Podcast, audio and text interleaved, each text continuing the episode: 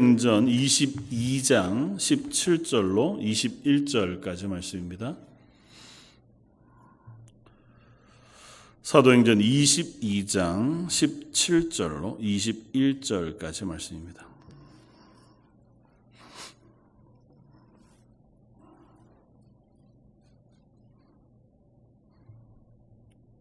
사도행전 22장 17절로 21절까지 찾으셨으면 우리 한 목소리 같이 한번 봉독하겠습니다. 후에 내가 예루살렘으로 돌아와서 성전에서 기도할 때에 황홀한 중에 봄에 주께서 내게 말씀하시되 속히 예루살렘에서 나가라.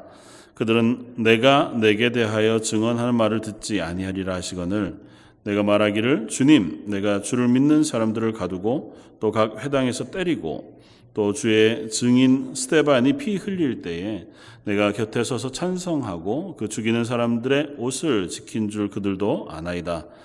나더러 또 이르시되 떠나가라. 내가 너를 멀리 이방인에게로 보내리라 하셨느니라.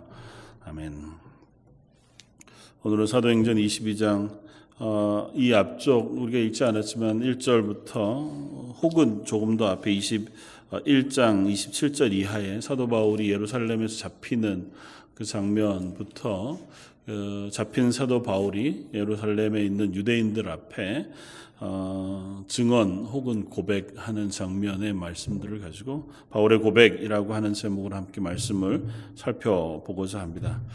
어, 사도 바울의 오늘 모습을 보면 어, 사도 바울이 스스로 고백했던 것처럼 때를 얻든지 못 얻든지 어, 그 복음을 전, 전하는 일에 힘쓰는 어, 사도 바울의 모습을 볼 수 있고 어쩌면 그 사도 바울의 고난의 때에 지금은 사실은 사도 바울이 잡혀 쇠사슬에 묶여 어, 또 많은 사람들이 사도 바울을 죽이기 위해서 혈안이 되어 소리치고 있는 그 와중에 지금 사도 바울이 그 중심에 있는 상태임에도 불구하고 그것을 오히려 사도 바울은 복음을 증거하는 기회로 삼아서 예수 그리스도를 드러내고 그 복음을 선명히 드러내는 어, 그러한 고백의 장소로 삼는 것을 봅니다.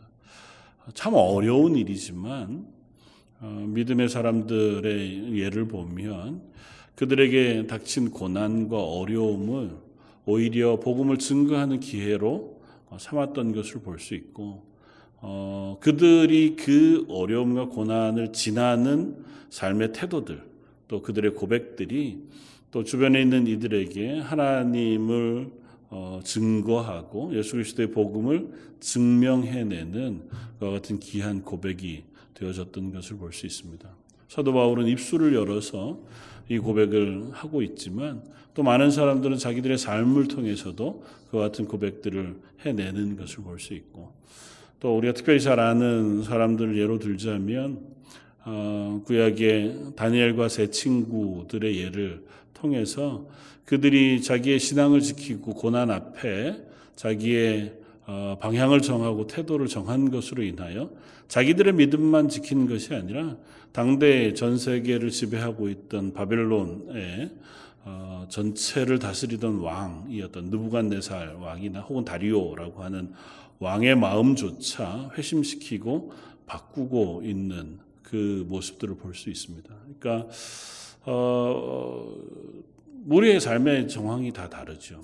그리고 어, 그 모습 속에서 우리가 어떻게 신앙을 고백하고 어, 그 고백을 따라 살아가느냐는 때로는 아무도 알지 못하기도 하고 또 어떤 누구들에게 어떤 영향을 미치는 것 같아 보이지 않는 그냥 어, 삶을 살아가는 것 같지만 때로는 그것이 어떤 누구에게인가 대단히 분명한 인상과 복음의 어, 증거가 되어지기도 한다고 하는 사실을 깨닫습니다. 나도 모르는 사이에 어, 나의 어떤 그 분명한 믿음의 고백과 태도들이 또 다른 누군가에게는 어, 복음의 증거가 되어서 그가 예수 그리스도를 알게 되어지는 이유가 되기도 하고 또 그것이 이유가 되어서 용기를 얻어 흔들리는 믿음이 바로 세워져 가는 그런 기회를 삼게 되어지기도 하는 것을 봅니다.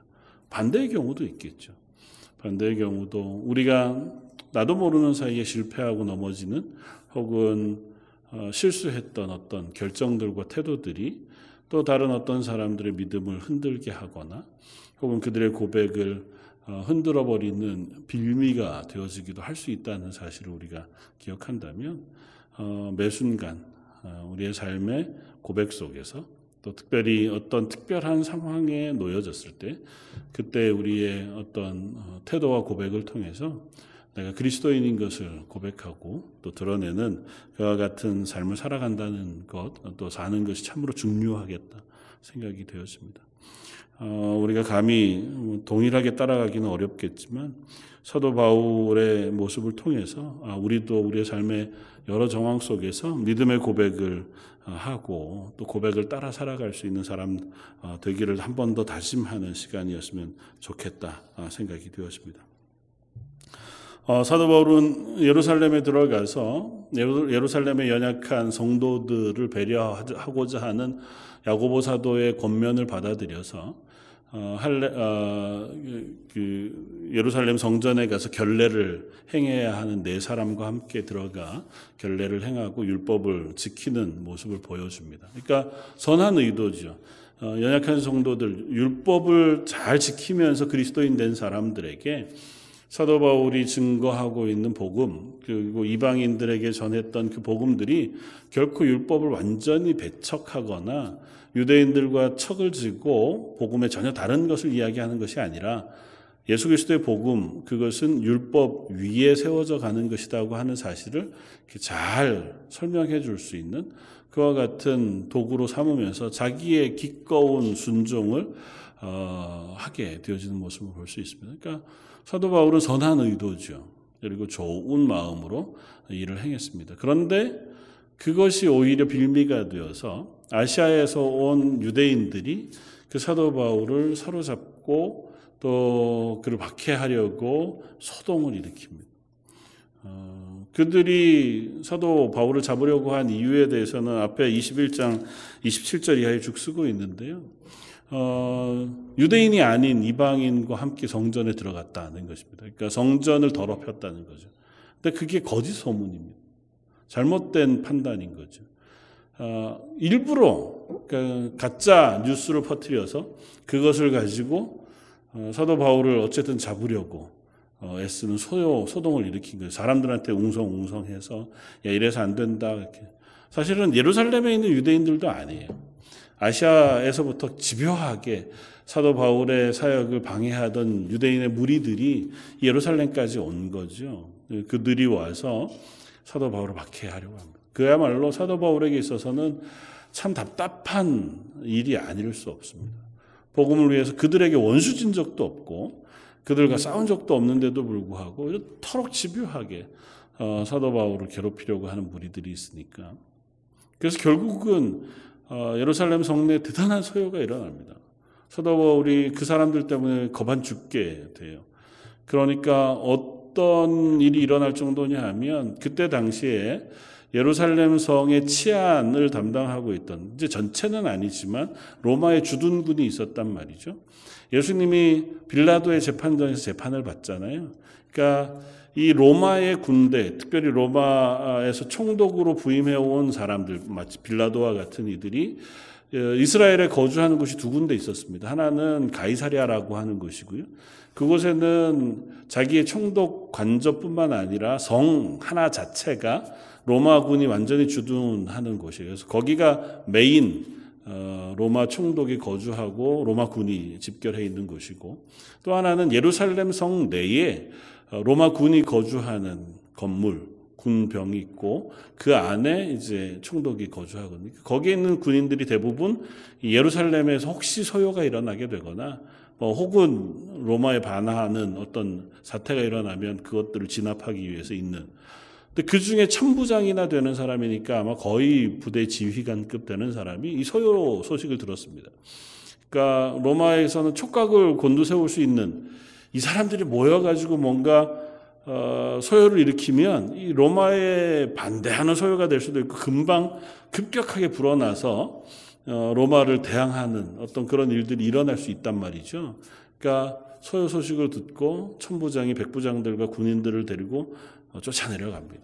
그리고 어, 바울을 붙잡으려고 하는 유대인들 사이에 들어가서 유, 어, 유대인들 사이에서 사도 바울을 붙잡아 쇠사슬로 채웁니다. 그리고 이제 군대 뭐 이제 조사도 하고 뭐 이래야 될 것 아닙니까? 데리고 가는데 유대인들이 뒤따라오면서 사도 바울을 죽여야겠다 소리 지르는 상황이 된 거예요.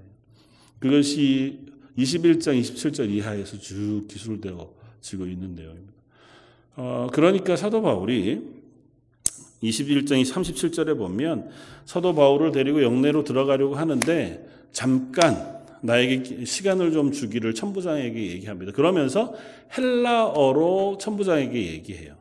그러니까 천부장이라고 하는 사람이 듣기에 이 사람은 유대인이고 유대인들 앞에 소요가 일어나서 그들 가운데에서 모함을 혹은 뭐 공격을 받고 있는 사람인데 갑자기 자기의 말 헬라어로 이야기를 하게 되니까 좀 주목이 되는 거죠. 그래서 너 어떻게 헬라어를 하게 할 줄 아냐? 나는 유대인이기는 하지만 길리기아 다소 사람이고 그곳에서 어, 자란 사람이다. 그러므로 어, 내가 이 백성들 앞에 얘기할 수 있는 기회를 좀 주었으면 좋겠다. 아마 호감을 얻은 것 같아요. 그래서 천부장이 기회를 줍니다. 많은 무리들 앞에 어, 이 군인들의 도움을 받아서 사도 바울이 그들 앞에 증언할 기회를 삼게 해요. 이 이야기들 쭉 보면서 그런 생각이 듭니다. 그리스도인들에게는 간혹 이와 같은 일들이 있을 수 있겠다. 특별히 복음을 증거하는 일에는 내게 가까운 사람들은 나를 이해 못해 줄 때가 많고 또 뭐 특별히 가족들 처음 신앙생활을 하던 어, 분들의 고백을 우리가 들으면 그렇잖아요. 제일 심하게 교회 가는 걸 반대하고 또 신앙생활 하는 거를 박해하는 분들이 보통은 가족인 경우들이 되게 많잖아요. 가족들은 나를 이해 못해. 그리고 심지어는 교회 안에서도 어떤 일로 인하여 내가 어려움을 겪고 있을 때 아무도 나를 이해해 주지 못하는 때도 없지 않은데 그런데 의외로 뭐 예수도 안 믿고 아무 저기도 없는 나하고 관계도 없는 어떤 사람이 그냥 좀 선하고 지혜로운 사람이 내 이야기를 들어주고 내 편에 서주고 그래서 나에게 위로가 되어주는 경우도 있더라는 겁니다. 오늘 본문이 바로 그런 상황이죠. 유대인들로부터 공격을 당하고 있는 사도 바울. 그 사도 바울을 도울 사람이 별로 없어요. 답답하죠. 지금 여긴 예루살렘이고 사도 바울은 율법에 있어서도 가마리엘 문화에서 배운 열심히 있는 유대인이었다가 이제 그리스도인으로 회심한 사람. 어, 예루살렘 교회도 있고 사도들도 있고 또 유대인들도 있지만 그들 어느 누구도 지금 현재 사도 바울에게 아무런 도움이 되지 않아요.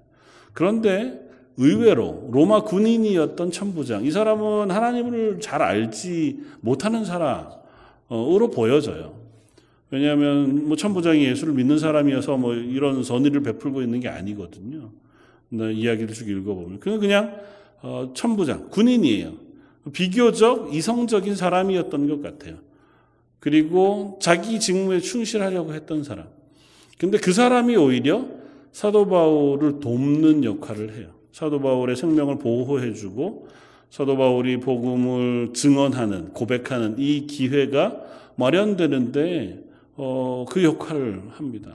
사실은 쉽지 않죠. 쇠사슬에 매어서 붙잡아 가서 감옥에 가둘 사람을 데리고 가는 와중에 이 사람이 내가 좀 할 말이 있으니까 내게 기회를 주십시오 그런다고 어, 군인들이 그 사람을 세워놓고 많은 사람들 앞에 발언할 기회를 주는 게 이례적인 일이잖아요.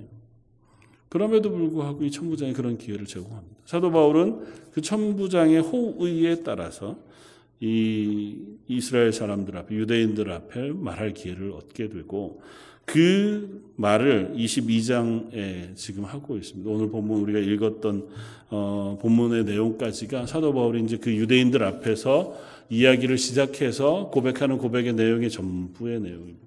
그 내용은 사실 우리가 잘 알고 있는 내용을 반복하고 있는 것 같아 보이기는 합니다. 그럼에도 불구하고 우리가 그 내용을 살펴보면서 사도 바울이 이 상황 속에 도대체 자기 어떤 신앙 고백을 이들에게 들려주고 싶어 하는지를 한번 살펴보는 것도 좋겠다 생각이 되었습니다. 내용의 처음 부분은 먼저 자기 자신에 대한 고백이에요. 나는 누구인가? 이스라엘 사람들에게 나 바울이 어떤 사람인가에 대한 얘기를 먼저 합니다. 그리고 그 어, 이야기를 하는 이유는 나도 당신과 똑같은 사람입니다를 얘기하고 싶어 해요.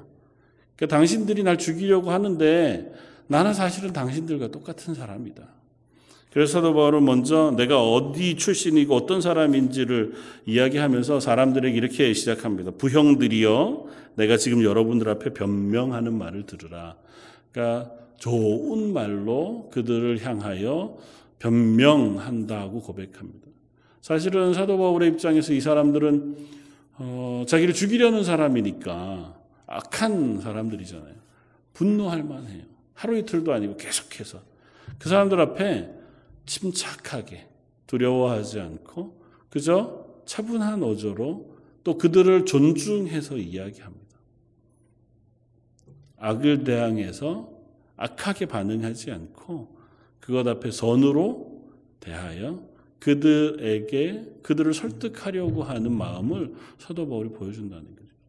참 어려운 일인 것 같아 보여요. 우리는 사실 감정적인 존재들이어서요. 아무리 좋은 일을 하고 좋은 말을 하려고 하더라도 누군가 내게 악하게 하거나 내 감정을 건드리게 되면 내 좋은 것들을 전달하는 방식도 사실은 좀 거칠어지기 마련이거든요. 내 감정이 섞이게 되고 좀 그것들이 고조가 되어지다가 보면 서로 좋은 말을 하고 서로에게 돕는 이야기를 하고자 하는데 그게 싸움이 되는 애들이 어, 아주 많잖아요. 아주 사소한 문제도 사실 그럴 수 있는데 사도 바울은 그 경계를 잘 지켜냅니다. 그 이유는 이 사람들에게 복음을 증거하고자 하는 마음 때문에. 그 복음을 증거하는 데 있어서 거친 방식과 그들이 받아들일 수 없는 거친 언어들을 사용할 이유가 없는 거죠. 이건 우리가 좀 깊이 고민해 보아야 할 문제입니다. 사실은 교회들이 자주 실패했던, 역사 속에서 자주 실패했던 부분 중에 한 부분이 이거거든요.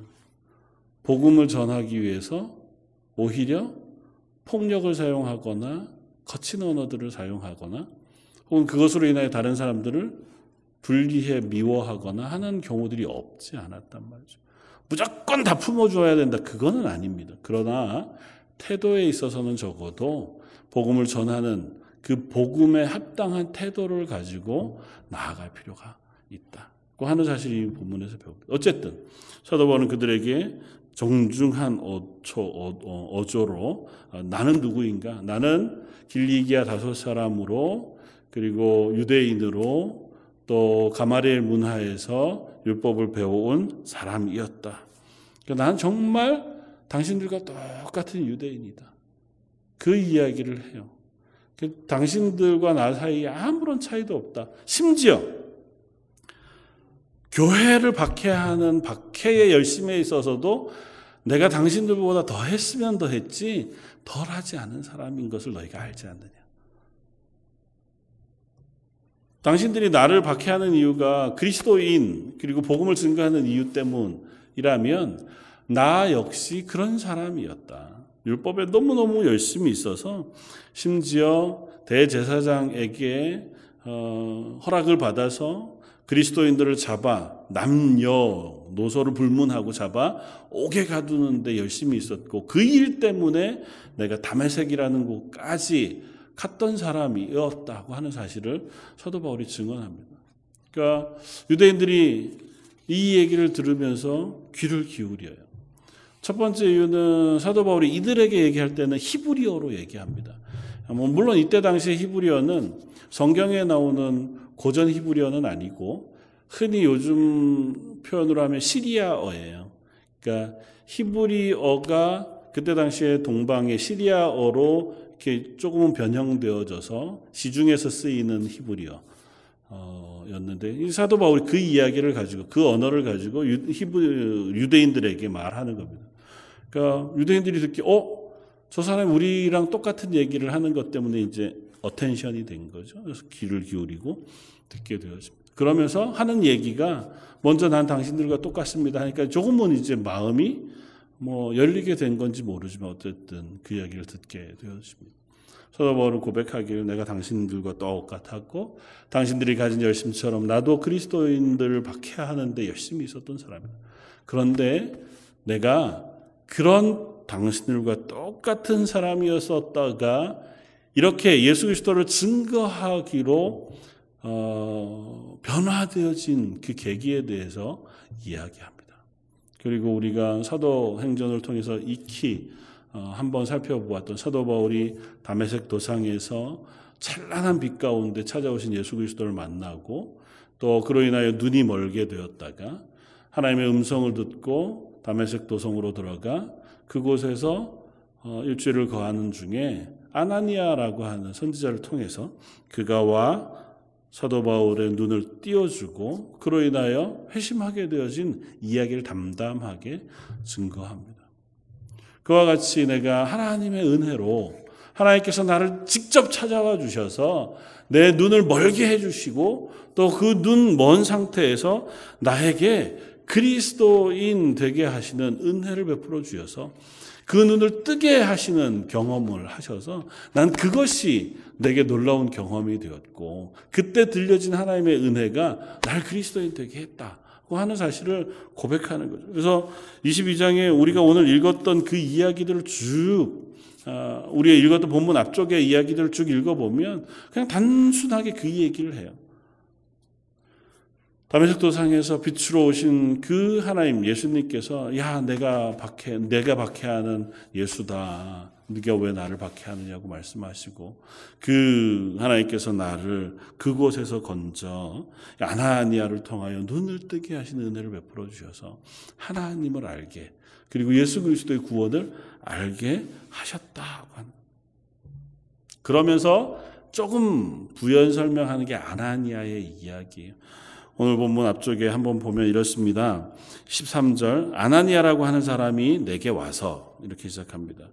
내게 와 곁에 서서 말하되 형제 사오라 다시 보라 하거늘 즉시 그를 쳐다 보았노라 그가 또 이르되 우리 조상들의 하나님이 너를 택하여 너로 하여금 자기 뜻을 알게 하시며 그 의인을 보게 하시고 그 입에서 나오는 음성을 듣게 하셨으니 내가 그를 위하여 모든 사람 앞에서 내가 보고 들은 것의 증인이 되리라.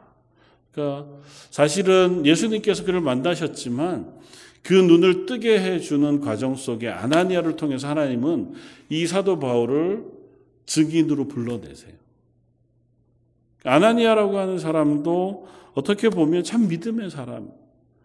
그도 바울이라는 사람, 이 사울이라고 하는 사람에 대해서 잘 알고 있었고, 어, 사도행전의 기록을 보면 하나님이 아나니아에게 말씀하셨을 때 처음 주저하는 태도를 보여주는 것을 봅니다. 그럼에도 불구하고 말씀에 순종해서 이 사도 바울에게가 안수하고 눈을 뜨게 하고 오늘 본문에서와 같이 하나님께서 자기에게 명하신 말씀을 사도 바울에게 가감 없이 전합니다. 하나님께서 너를 증인으로 세우고자 하신다. 그러면서 이렇게 얘기합니다. 16절. 이제는 왜 주저하느냐? 일어나 주의 이름을 불러 세례를 받고 너의 죄 사함을 씻으라 하더라.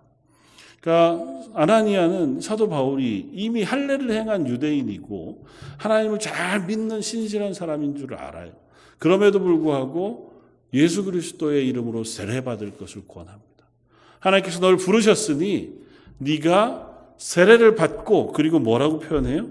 너의 죄를 씻으라고 표현해요.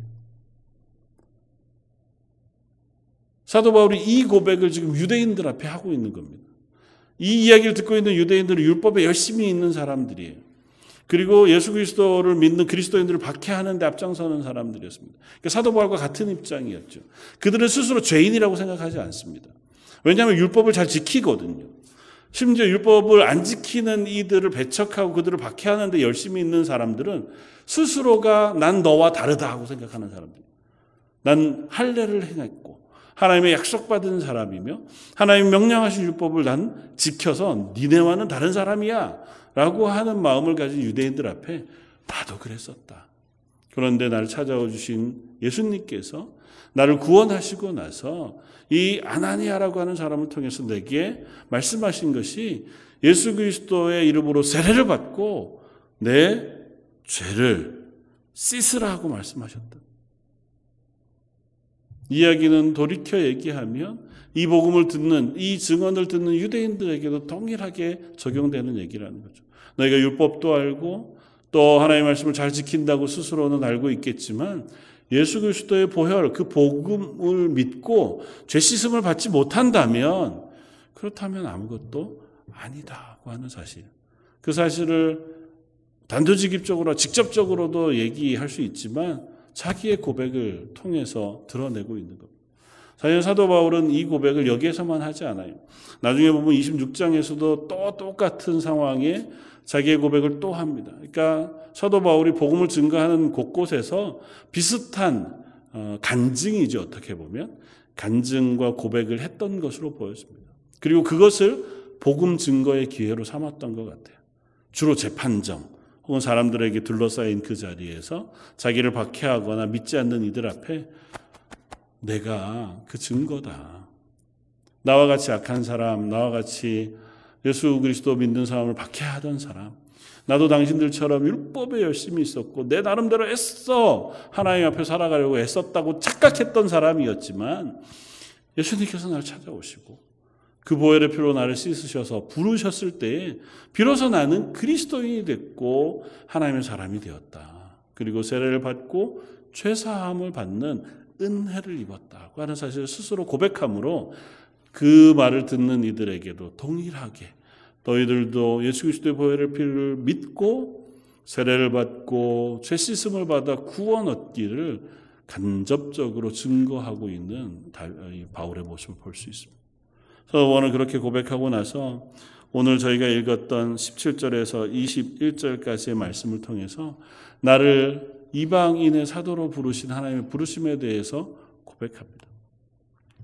사실은 사도 바울은 그렇게 부르심을 받고 나서 예루살렘으로 왔을 때에 예루살렘에 있는 이들에게 복음 전하는 것을 원했습니다. 이렇게 표현해요. 어, 17절에 후에 내가 예루살렘으로 돌아와서 성전에서 기도할 때에 황홀한 중에 봄에 주께서 내게 말씀하시되. 그러니까 사도 바울의 고백을 통해 사도 바울이 이방인의 사도로 완전히 부르심을 받은 건 이때인 것 같아요. 이때가 사도 바울이 다메섹에서 돌아와 바로 예루살렘에 왔을 때였는지 아니면 어, 자기 고향 어, 다소에 가서 3년여 시간을 보내고 다시 돌아와 예루살렘에 왔을 때였는지는 명확히 구분되지는 않아요. 그러나 예루살렘 성전에서 그가 기도할 때에 하나님께서 환상 가운데 그에게 찾아오셔서 말씀하셔서 그를 이방인의 사도로 불러내세요. 그러면서 하나님 말씀하셨다는 겁니다. 속히 예루살렘에서 나가라. 지금 마음이 막 뜨거워요. 내가 예수 그리스도의 구원의 놀라운 감격을 얻었고 하나님이 나를 불러 사도로 세우셔서 복음을 증가하는 사람으로 삼으셔서 그 복음을 전할 열심히 얼마나 뜨거웠냐 하면 박해하러 갔던 다메섹 도상에서 바로 복음을 증거하다가 죽을 위험에 쫓겨서 바구니를 타고 도망쳐야 할 상황 일 만큼 사도 바울의 열심히 뜨거웠단 말이에요. 그 예루살렘에 왔으니 예루살렘 성전에서 기도하고 복음을 전할 그 마음이 얼마나 열심히 있었겠어. 그런데 하나님께서 느닷없이 야 예루살렘 성에서 나가라. 그러시면서 뭐라고 말씀하시냐면 이 사람들이 네 말을 듣지 않을 거다. 참 답답한 일이죠. 하나님 왜요? 그러면서 사도 바울이 하나님께 항변합니다. 뭐라고 하냐면 하나님 제가 이 사람들 앞에 제가 어떤 사람인지를 증거하고 밝히면 좀 낫지 않겠습니까?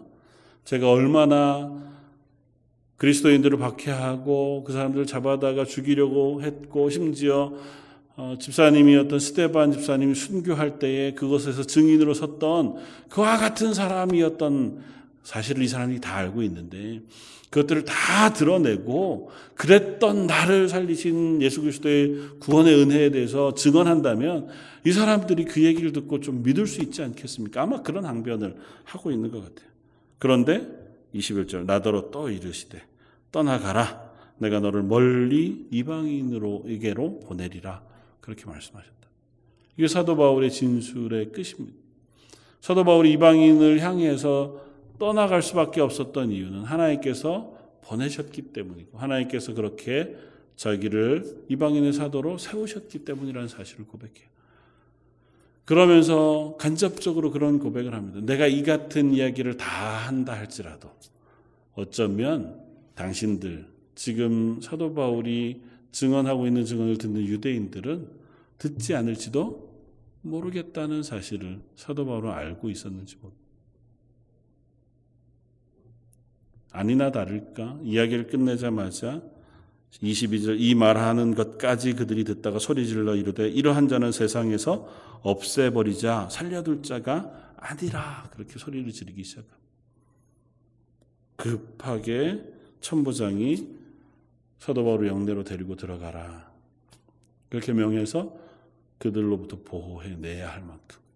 사도 바울은 겨우 우리가 읽었던 본문 앞쪽서부터 이 읽었던 21절까지 그 내용만큼을 유대인들 앞에 진술하는 것 혹은 변명하는 것 그런 기회를 가진 것에 불과합니다. 그 사람들을 변화시키지도 못했고 그것으로 상황을 바꾸지도 못했습니다. 그럼에도 불구하고 사도 바울은 그 고백을 하기를 원했어요. 그건 자기 만족을 위해서 한 것도 아니고 또 이 유대인들이 극적으로 변화될 것을 알았기 때문도 아닙니다. 이 사람들이 변화될지 안 될지 알지도 못하고 어쩌면 조금은 짐작하기에 이들이 내 말에도 전혀 변할 기회가 없을 것 같기는 하지만 그래도 내가 해야 할 일, 기회가 된다면 내가 할 수 있는 기회를 얻을 수만 있다면 그들 앞에 내 치부를 드러내고 내 연약한 부분들을 드러내서라도 예수 그리스도의 복음을 증거할 수 있었으면 좋겠다. 그 하는 것이 사도 바울의 고백이라는 거죠. 사도 바울은 그런 의미에서 자기의 인생 전체를 그렇게 복음 앞에 열심히 달려간 사람이었던 것을 우리가 확인합니다. 그러면서 우리에게 조금은 소망과 또 가르침을 주는 것은 우리도 기회를 어떤지 모두 어떤지 우리의 삶의 모든 영역 가운데에서 혹은 그것이 그 사람을 설득할 수 있거나 혹은 그 사람을 변화시킬 수 있을 가능성이 많아 보이지 않는다 할지라도 그래도 나는 그냥 그리스도인으로 그 앞에 내 신앙을 고백하고 내 신앙의 고백대로 살아내고 그 사람 앞에 선하게 대하고 그 사람 앞에 그리스도인인 것을 증거하고 증언하는 그와 같은 삶을 사는 것 그것이 하나님이 우리를 부르신 부르심이겠다. 명확하게 사도 바울처럼 넌 이방인들에게로 가라. 뭐 그렇게 말씀하시지 않았다 할지라도 하나님 우리를 우리 가정에게로 보냈고 우리의 직장으로 보냈고 또 우리 이웃들에게 또 교회 가운데 보내셔서 하나님의 사람으로 부르신 줄 압니다. 그래서 어, 같은 성도들 안에서 또 같은 목장 안에서 또 가정 안에서 또 주변에 있는 또 다른 이들 앞에서 내가 하나님이 나를 사랑하시고 나를 구원해 주셨다고 하는 사실을 믿는 사람입니다.